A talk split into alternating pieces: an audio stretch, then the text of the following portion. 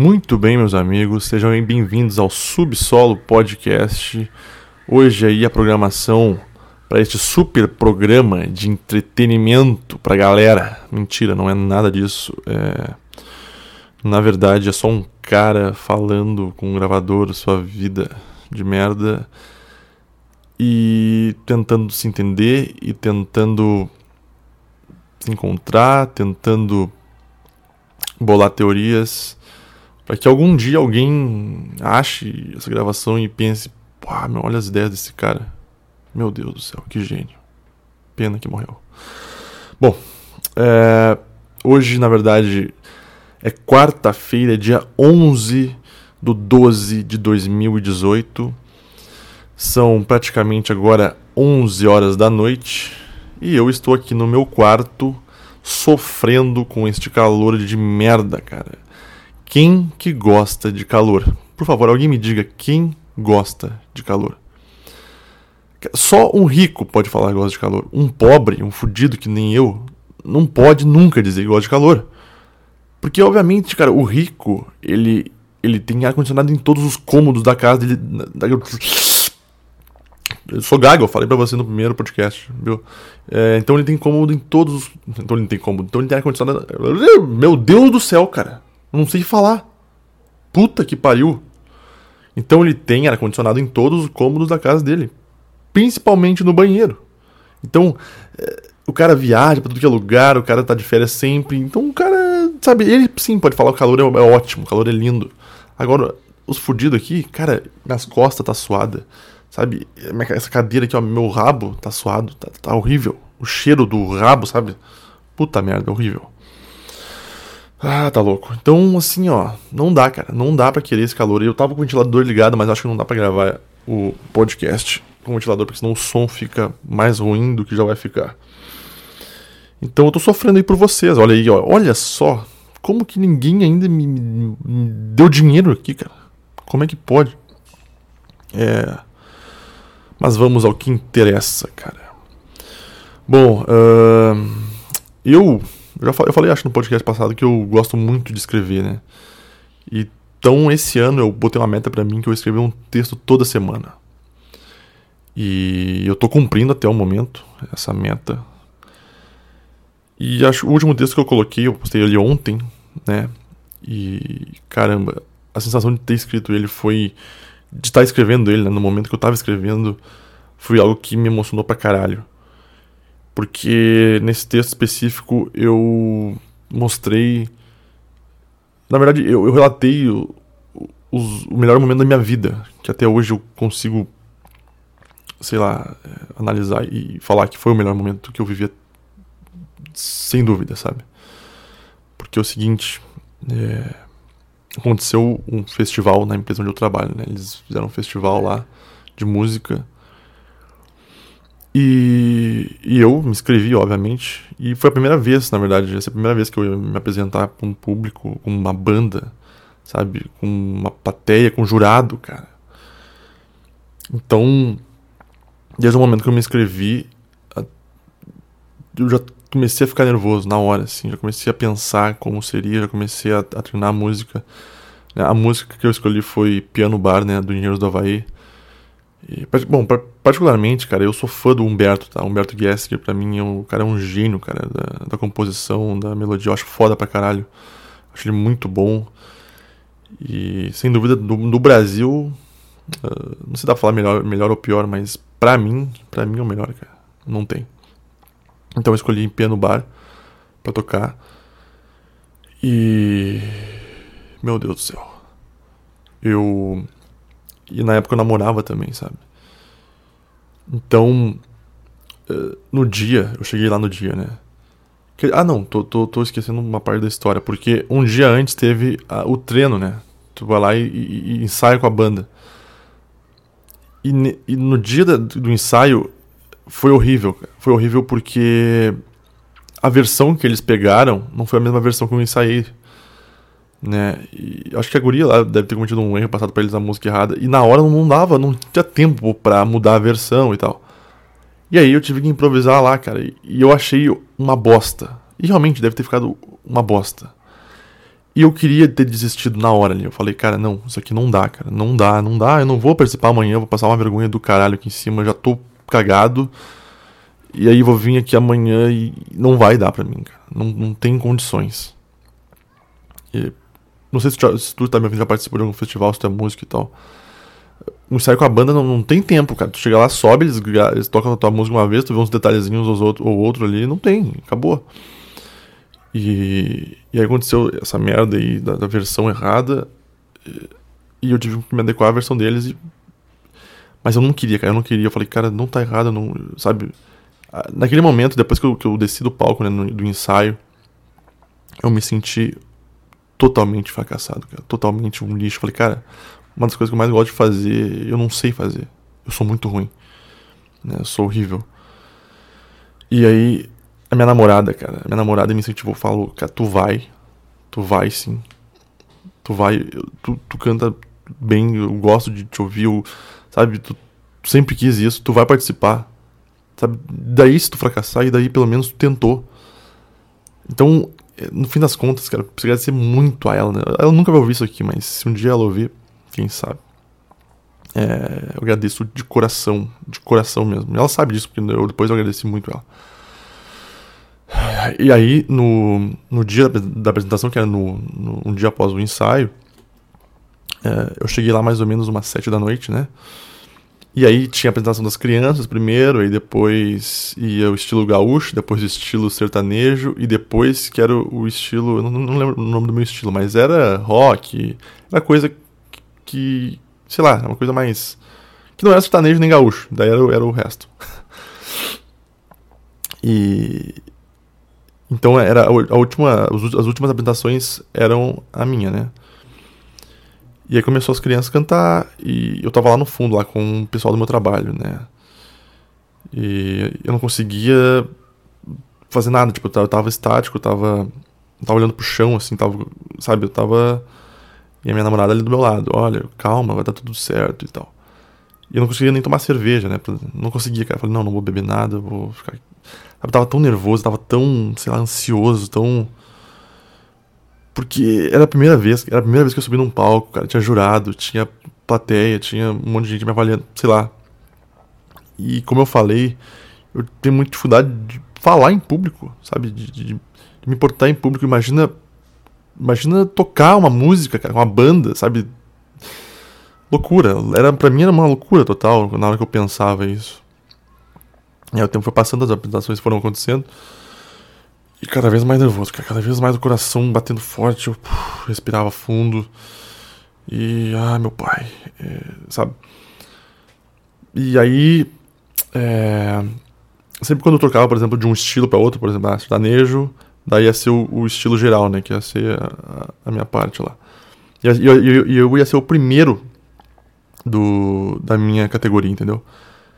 Então acabou o sertanejo, eles dão tempo pra banda tomar água, sei lá. E aí, e aí vai, começa o, o a, a, outra categoria. Então, quando acabou o, o sertanejo, eu levantei, né, da onde eu tava, peguei meu violão e eu já fui ali pro lado do palco, sabe? Ficar ali. E nesse momento passou muita coisa na minha cabeça, assim. Passou um filme ali era medo, era insegurança. Ao mesmo tempo, eu, as palavras da, da, da minha ex vinham na minha cabeça também. É muita coisa junto, cara. E. De repente, daí o, o cara que fazia a cerimônia lá, ele anunciou, né? Que ia voltar agora e tal. E a banda já daí se colocou nos lugares deles, né? E eu entrei, cara. Daí ele anunciou meu nome, né?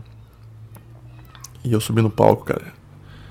Na hora que eu subi, eu, eu dei uma olhada assim, né? E, e, pensei, cara, é isso aqui, cara, eu tô realizando um sonho da minha vida, sabe? Que é, que é tocar num palco pra uma plateia. Isso é um sonho. Vai embora, sabe? É isso aí. E, e a música, ela, ela começa, na verdade, a original ela começa no piano, né? E eu comecei no violão. Então eu comecei o dedilhado, o dedilhado no violão. E já nos primeiros dedilhados, assim, eu já, cara, já me senti livre, assim. Na hora que eu comecei a dedilhar, eu falei, cara, é isso, sabe? Nossa, foi o som tava perfeito, tava muito bom do violão, tava, tava foda. E eu fui dedilhando, e aí, quando eu comecei a cantar, eu fechei o olho, cara, e eu comecei a ouvir o grito da galera, né? Porque, putz, cara, tinha um monte de, um monte de gente me apoiando, assim. Eu podia, eu podia estar sendo um bosta lá, lá em cima, mas o pessoal gritava, cara, e foi muito bom. E eu tava lá, cara, de, de olho fechado e cantando, cara. E assim, eu, essa parte, essa primeira parte da música, ela vai até mais ou menos o meio dela, sabe? Só o violão e voz, eu. E aí depois entra a batera e a guitarra e toda a banda, assim. Então é muito legal. É daí, toda vez que falta luz. E aí entra a banda toda. Aí eu me soltei pra caralho. Né? E aí no final da música, que é aquela parte que, que entra lá. Ontem à noite conheci uma guria que eu já conhecia. Nessa parte, cara, eu comecei a, a usar o drive, né? Não vou fazer aqui agora porque senão eu vou estourar tudo. E a minha expressão, sabe? De, de, de que aquilo ali que eu tinha que fazer a minha vida inteira, sabe? Eu, eu tava sentindo aquilo. Quantas e quantas vezes, cara, eu lá no meu módico quarto no Rio Grande do Sul, cara, fingia estar tá tocando pra uma plateia gigantesca, sabe? Botava os, os CDs antigos do meu irmão de rock e me fechava no quarto e ficava imitando eu sendo um guitarrista cantando e bateria e. Cara, eu fiz isso muito tempo da minha vida, quando eu era criança, até adolescente. Eu adorava fazer isso, cara. Eu era muito bom e agora estava acontecendo realmente isso. É uma sensação inexplicável, cara. Inexplicável. É uma, a melhor sensação que eu já senti na minha vida, cara. E eu fui nessa, nessa energia até o final, até o final da música. E aí eu acabei e vi aquele aplauso, aquele aplauso, aquela gritaria, e todo mundo, Guilherme, Guilherme. Cara, foi foi divino o negócio, foi de Deus aquilo ali, não, não tem explicação racional, assim. E aí eu desci do palco, assim, cara, eu desci aliviado, assim, sabe, eu desci... Claro, aliviado, mas ao mesmo tempo muito imperativo, eu queria abraçar todo mundo, eu queria... Sabe, eu queria tudo, eu queria tudo. E, eu cheguei lá no, no pessoal que, que foi lá para me apoiar, digamos assim, Cara, abracei um por um e eu conseguia sentir que cada um ali que tava me abraçando tava sendo verdadeiro, sabe? Sabe, cada um que, que vinha me abraçar, eles, eles olhavam para mim e falavam, cara, parabéns, cara, que, que, muito, muito foda. Talvez eu nem cantei tão bem, mas. Sabe quando tu sente que a pessoa tá onde ela quer? Tá?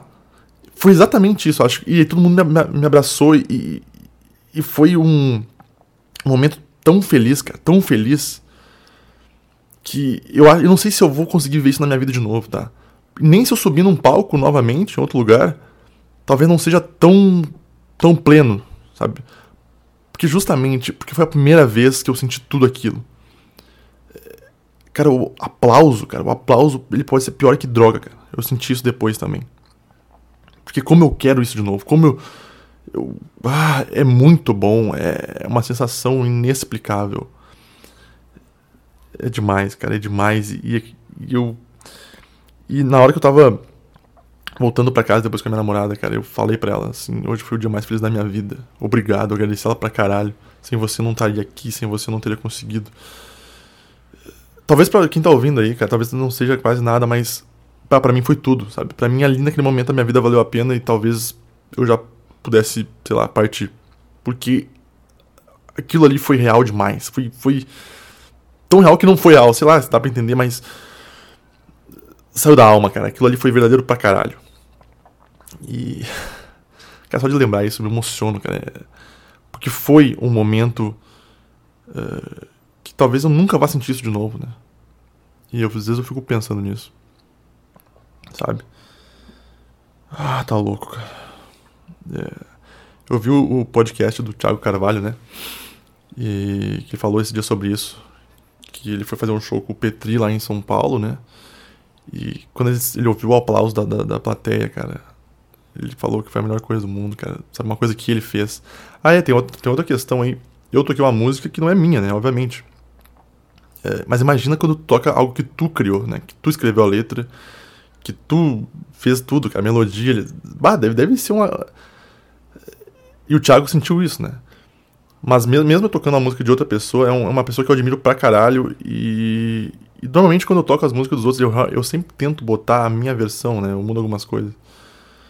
É, então, mesmo assim, cara, mesmo assim foi foda pra caralho. Foi muito foda. E. é, é bom falar isso e, e, se lembrar daquela época, cara. Daquela época, foi ano passado. Ai, ai, cara. Muito bom, muito bom. Então, foi isso, cara. Eu escrevi um texto, né, falando dessa experiência. Então, se quiser lá no meu blog, eu vou deixar o link aí embaixo. Ou tu bota no Google lá Guilherme Angra, vai aparecer. O primeiro link, só entrar lá, o primeiro texto, o último texto que eu postei é. Lê lá que. Que é bom, cara, é bom. Quer dizer, bom pra mim. Ai, ai. Ah, meu. Que calor, cara. Meu Deus do céu. Ah. Tá louco, cara. Não dá nem vontade de trazer mulher, cara. Não dá nem vontade de transar com esse calor do caralho aí. Eu não tenho ar-condicionado, né? Então, puta que pariu. Então é foda. Ah, já que eu entrei nesse assunto aí, cara. Agora eu tô solteiro. Aí já faz uns seis meses. E. Eu, obviamente, tô fazendo sexo casual aí com o pessoal. Né? E, cara, é, como é interessante analisar cada sexo, cada mulher que tu passa pela tua piroca. porque, é, porque qual a preocupação do homem, cara, normalmente no sexo? Vamos ser sinceros aqui, cara. É, principalmente quando tu começa a vida sexual. A tua maior preocupação da vida é fazer a mulher urrar, ela gozar, cara, ela gritar de prazer. Essa é a missão de todo homem, cara, de todo homem. E a gente acha que a gente tem essa missão mesmo. E quando tu é muito novo, tu comete o erro, cara, a merda de se preocupar tanto com isso. Ou às vezes tu acaba fazendo sexo com um pau meia bomba. Ou às vezes começa a perguntar pra mulher no meio do sexo: tá, tu já gozou, tu vai gozar, tu não sei o que. Quão merda é isso? Mas tu vai ter que passar por isso para aprender que não se deve fazer essas coisas. Nunca. Nunca. Sabe? O homem que tá na cama ele tem que ser seguro, ele tem que ser um animal. Aliás, ele tem que até se for um sexo mais selvagem, ele tem que tá cagando pra mulher. Tô falando no sentido que tem que dar, dar transparecer isso, entendeu? Ir lá e meter e foda-se, ser um animal, sabe? Respiração forte, sabe? E a mulher. Ah, ah! É isso aí, cara. Tem que ser um, um bicho, né? Ai, já gozou? Tá perto de gozar? Não, cara. Seja um animal, tá? Seja um touro reprodutor. Né? Claro que, que, que quando Aí, mas é que tá. Então, como eu tô agora nessa vida louca aí, é, tem mulheres e mulheres, né? Tem mulher que tu. Mas a, a, grande maioria gosta da selvageria, cara. Gosta. E as que não gostam, às vezes, também precisam tomar uns tapas, né? E elas gostam de tomar uns tapas. Né? Porque tem algo biológico que a mulher, ela é submissa na cama. Isso é biológico. O cara, o macho, ele, ele é o que provê a segurança, cara. Ah, foi esses dias. É, eu tô ficando, tipo, agora tô com uma guria assim mais. Não, não. Tô ficando com ela assim mais seguido, sabe? E ela falou pra mim assim no WhatsApp assim: Ah, tu me. Tu me. Tu me deixa muito segura. Ela falou isso pra mim eu. Putz, eu falei, cara, que massa, sabe? Porque é isso que um homem quer, eu acho que até esse é o papel do cara numa relação, sabe? É tu prover a segurança da mulher, da fêmea. Ela é tua fêmea, entendeu? Ela é tua propriedade. Ah, isso é machismo. Foda-se o que vocês acham, sabe? É, no fim das contas é isso. Ela quer sentir essa segurança. Ela quer sentir que o cara é uma pedra, o cara é um touro. Quando ele precisar ser touro, ele vai ser touro. Quando ele precisar te defender, ele vai te defender. É, sabe, quando, enquanto tu tá com ela ali, ela, ela, ela, ela sabe que ela pode estar tá relaxada. Na verdade é isso, cara. É isso que, que, que tem que ser. É, bom, cheguei aqui falando de sexo, né? Então, assim, ó, é, como eu tô tendo essas experiências agora, é uma coisa que eu, que eu que eu achei interessante, cara. O gozo da mulher, cara. Porque, como eu falei antes, eh, a gente, a gente dá muita importância pro gozo da mulher. Só que tem uma coisa: se a mulher não conhece o próprio corpo, ela nunca vai gozar, cara. É muito. Sabe, ela não. Porque, obviamente, cara, ela não se conhece, ela não sabe qual a posição que ela acha melhor, ela nunca se tocou, ela nunca chegou. Então é muito difícil tu fazer ela gozar. Porque aí tu pode fazer várias posições e, e, e várias velocidades e sabe pode inventar um monte de coisa Só que se ela não se conhecer, ela não se achar, não adianta nada. Tanto é que tu nota muita diferença quando tu vai comer uma guria que já conhece o próprio corpo, sabe? Elas, ela, ela, ela, ela te, às vezes te leva no negócio. Ela, ela, sabe a posição que ela acha mais fácil dela gozar. Ela entende como é, tem que fazer melhor. Ela sabe se, se masturbar, sabe? Ela se conhece. Acabou. Quando tu pega uma guria que não nunca sabe, não, não tem a, a, o conhecimento do próprio corpo, tu já vê que ela já deitou ali, tu começa a meter, a guria fica meio apática, ela não faz nada. Claro que às vezes elas. Eu vou espirrar agora, não consigo. Claro que. Que às vezes a mulher também, ela quer ficar parada e tomar ferro e com isso ela goza. Mas uh, a maior parte não é assim, cara. A maior parte das gurias que. que que são meio apáticas na cama não, não tem conhecimento do corpo, sabe? Então elas ficam paradas e tu fica comendo e tu louco para que ela goze, né? Porque, putz, tu quer ver a fêmea gozar, cara. Tu quer ver a satisfação dela. E ela não goza e tu vai lá e se mata e sua e, ah, meu Deus. E, e ela não goza, cara, ela não goza. Até o momento que tu, ah, não, não tem condições, cara. Eu já tô, ah, não, não dá, não dá, tu não se conhece, não, não adianta tu ficar aqui até amanhã. E outra coisa que eu gosto de fazer, cara, eu não sei como é que é o resto dos homens, cara, mas eu, cara, como eu gosto de chupar uma buceta, cara. Meu Deus do céu. Eu praticamente todas as gurias que eu fico, cara, que eu transei, eu chupo, cara. E eu amo aquilo ali, cara. Na hora que, que, que, que eu chego lá embaixo, eu abro aquelas pernas assim. Eu sinto aquele cheiro, sabe? Meu Deus, como que, que tu não. Sabe? Dizem que tem cara que não gosta. Meu, não é possível, cara. Eu não acredito nisso daí. Sabe? O cara com nojo de buceta. Não, não, não, não dá, sabe? Mas tu sente aquele, aquela coisinha linda ali, cara. Mas eu me afogo, cara. Eu me afogo, eu vou com tudo, sabe? Então, eu, isso eu gosto. Eu gosto de fazer isso. Então, uh, o meu ponto é fazer uma mulher gozar, óbvio. Mas se ela não se conhecer, não adianta. Ela não vai gozar. Né? E, e é muito bom, cara. É muito bom quando tu quando tu. É porque assim, as mulheres. Cara, normalmente quando elas gozam é intenso pra caralho, né? Até, até nisso a mulher tem vantagem, até no gozo, cara. Tu sente que ela fica tremendo às vezes e, e, e dá uns gritos e, meu Deus. E, e o cara. O cara. Ah, tá bom, às vezes é bom. Às vezes é um tempo mais elevado o, o gozo do homem, mas normalmente, cara, não é tão assim, né? Então até nisso a mulher tem vantagem, cara. Putz, é que acho que pra mulher, como é uma coisa mais difícil de acontecer, se comparado ao homem, porque o homem, cara, o homem. O homem antigo comia animal, o homem antigo. o homem que mora no interior come bicho, cara, come égua, galinha. Imagina uma mulher com um cara desse. Agora, a mulher é muito mais complexo, né, cara? A mulher é mais, é mais sensível, ela é mais. Sabe? Então quando vem, vem com tudo mesmo. Vem com tudo e acabou, não, não, não tem. E é mais intenso do que nós. Ah, quero inverno, porra. Ah, meu Deus. Ah, outra coisa que eu preciso falar, cara. Eu preciso comentar isso aqui. Uma coisa que tá me deixando meio. Sei lá, eu tô meio puto com o movimento libertário. É, eu acho que eu falei isso também no podcast passado, né? Que eu me considerava um libertário e tal. É, então, cara o movimento libertário, eu não sei se tu tá me ouvindo aí, tu já ouviu falar, ou se tu é um libertário, mas é o seguinte, é, o que acontece com esses movimentos, na verdade, é os jovens. O, o problema de tudo, na verdade, é os jovens. Cara, jovem é igual a merda, cara. Não adianta. O Arthur Petit tá certo, cara. Jovem é igual a merda. E Nelson Rodrigues falava isso de uma maneira mais, digamos, mais elaborada, né? Mais chique. Ele falava: jovens, envelheçam rapidamente. Ele falava isso porque ele sabia, cara, que o jovem é uma merda. E por quê, cara? O jovem estraga tudo, cara. Tudo que o jovem toca, ele estraga. É... Bom, o movimento libertário, cara, ele tá com uma forte influência agora no Brasil e, e assim, cada vez mais tem jovem. E isso é triste pra caralho, meu porque o jovem ele tem um espírito revolucionário, né?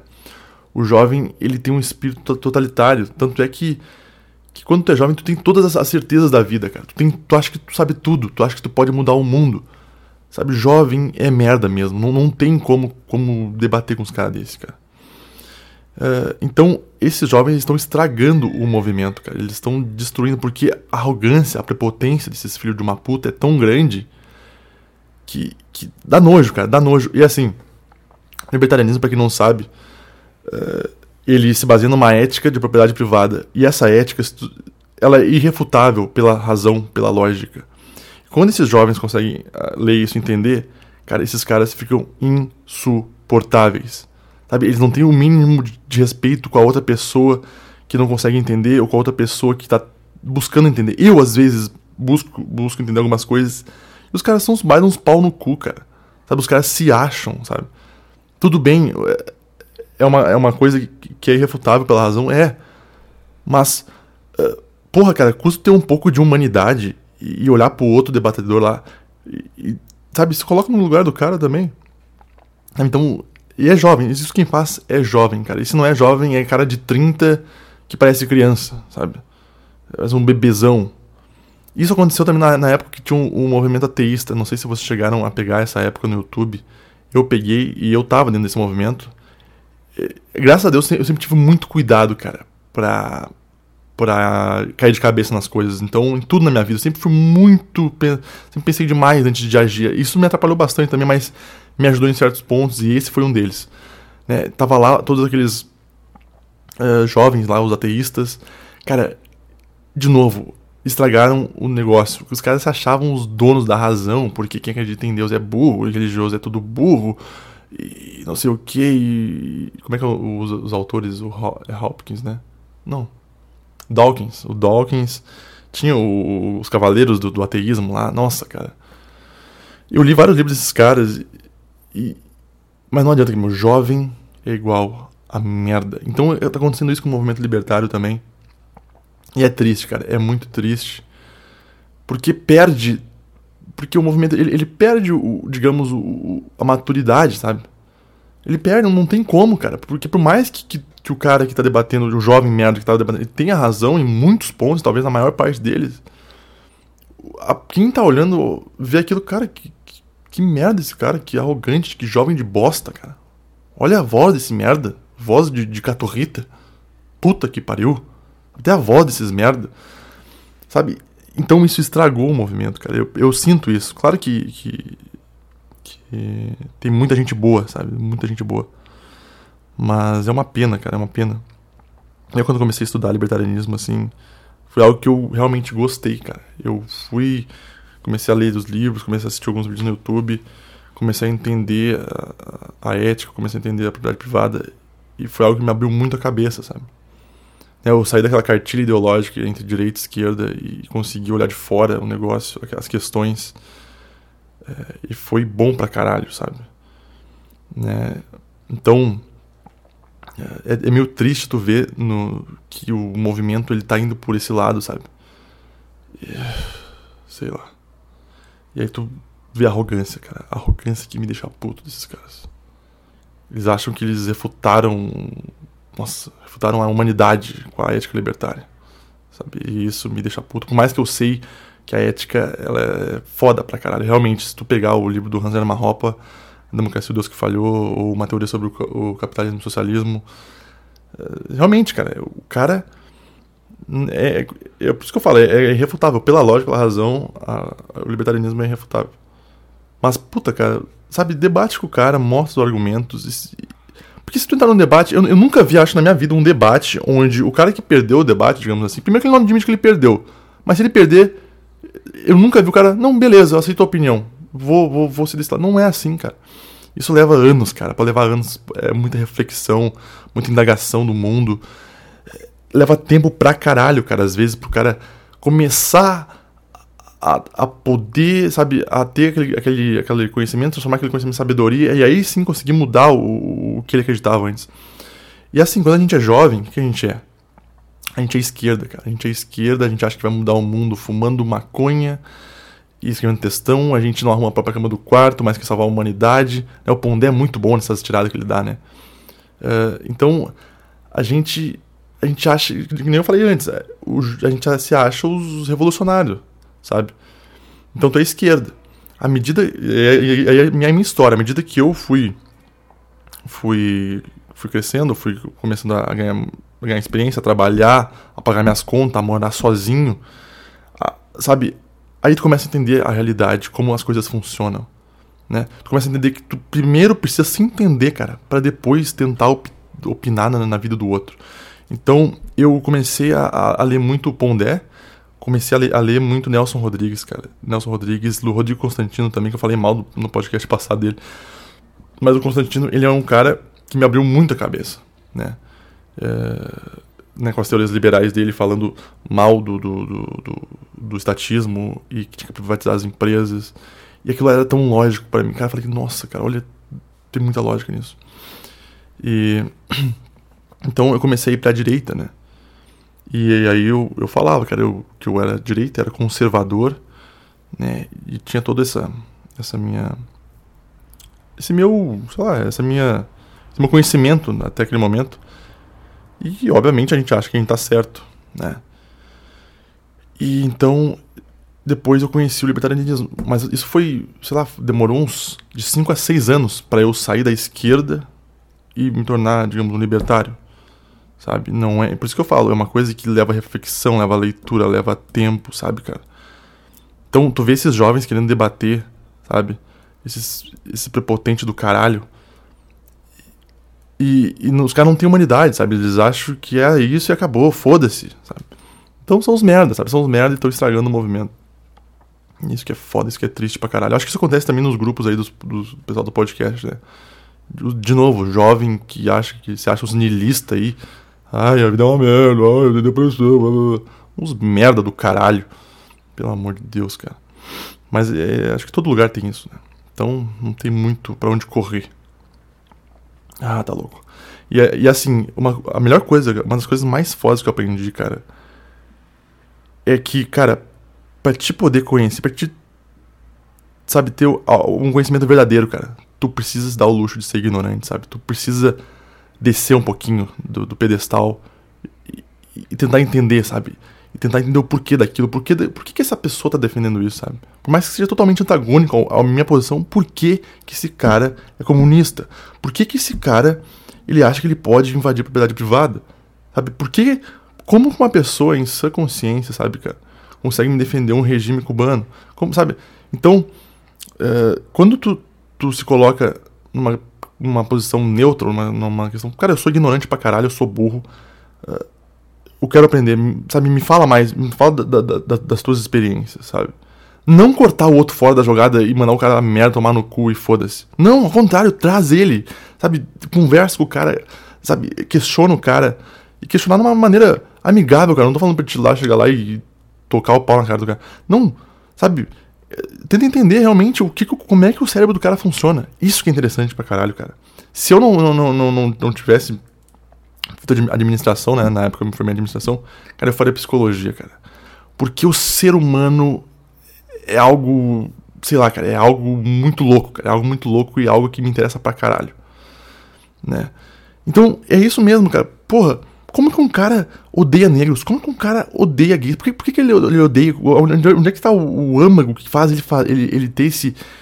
Adquirir essa coisa que ele fala que um gay é pior que um hétero, que um negro é pior que um branco? Da onde é que vem isso? Sabe? Então, a base do conhecimento é a ignorância, cara. Então, quando tu, tu assume que tu é um merda, que tu é um ignorante, nesse momento, cara, nesse momento tu tá predisposto a aprender muita coisa na tua vida. Tá? Por isso que, que, cara, não adianta ficar lendo um monte de livro, sabe? Primeiro que, cara, se tu começar a ler um monte de livro e tu achar que isso é conhecimento, tu vai decorar as coisas, sabe? Tu vai ler, ah, tá bom, ele escreveu isso aqui, legal. E aí os teus argumentos são baseados ali e acabou. Mas, a, pra mim, a verdadeira, a verdadeira inteligência é quando tu consegue analisar a situação de fora, entendeu?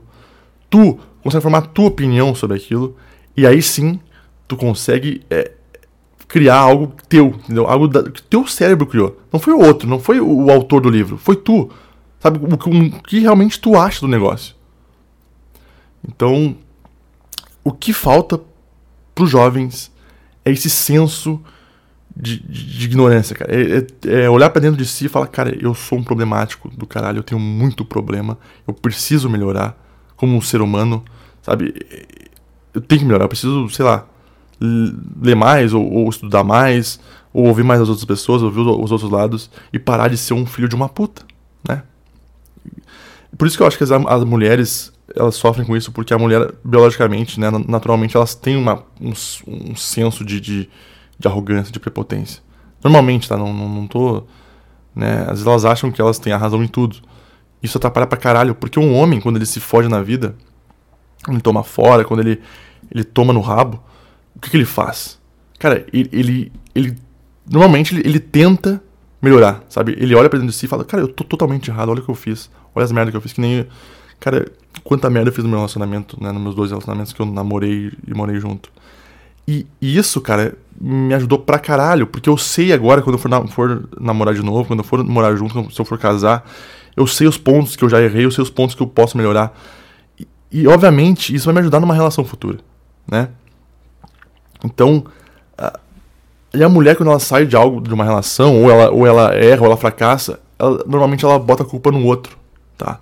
Ela bota a culpa na, na no outro lado. E, e é isso que, que, que, por isso que nunca vai crescer, entendeu? Por isso que a pessoa não cresce. Por isso que jovem é uma merda, tá? Porque ele sempre busca uma, uma, uma outra pessoa, um algoz para colocar a culpa, né? Mas seguimos em frente, cara. Seguimos em frente. Então fica aí, cara. A ignorância é a chave pro conhecimento. Beleza? Então tá, meus amigos. Muito obrigado por me ouvirem até aqui. Por favor, pessoal, por favor, me mandem e-mail. Eu quero ler e-mail aqui nessa merda. Eu quero ler a história de vocês, ler a, as angústias de vocês. Eu preciso disso, cara. Eu preciso. Vai ser legal pra caralho. Por favor.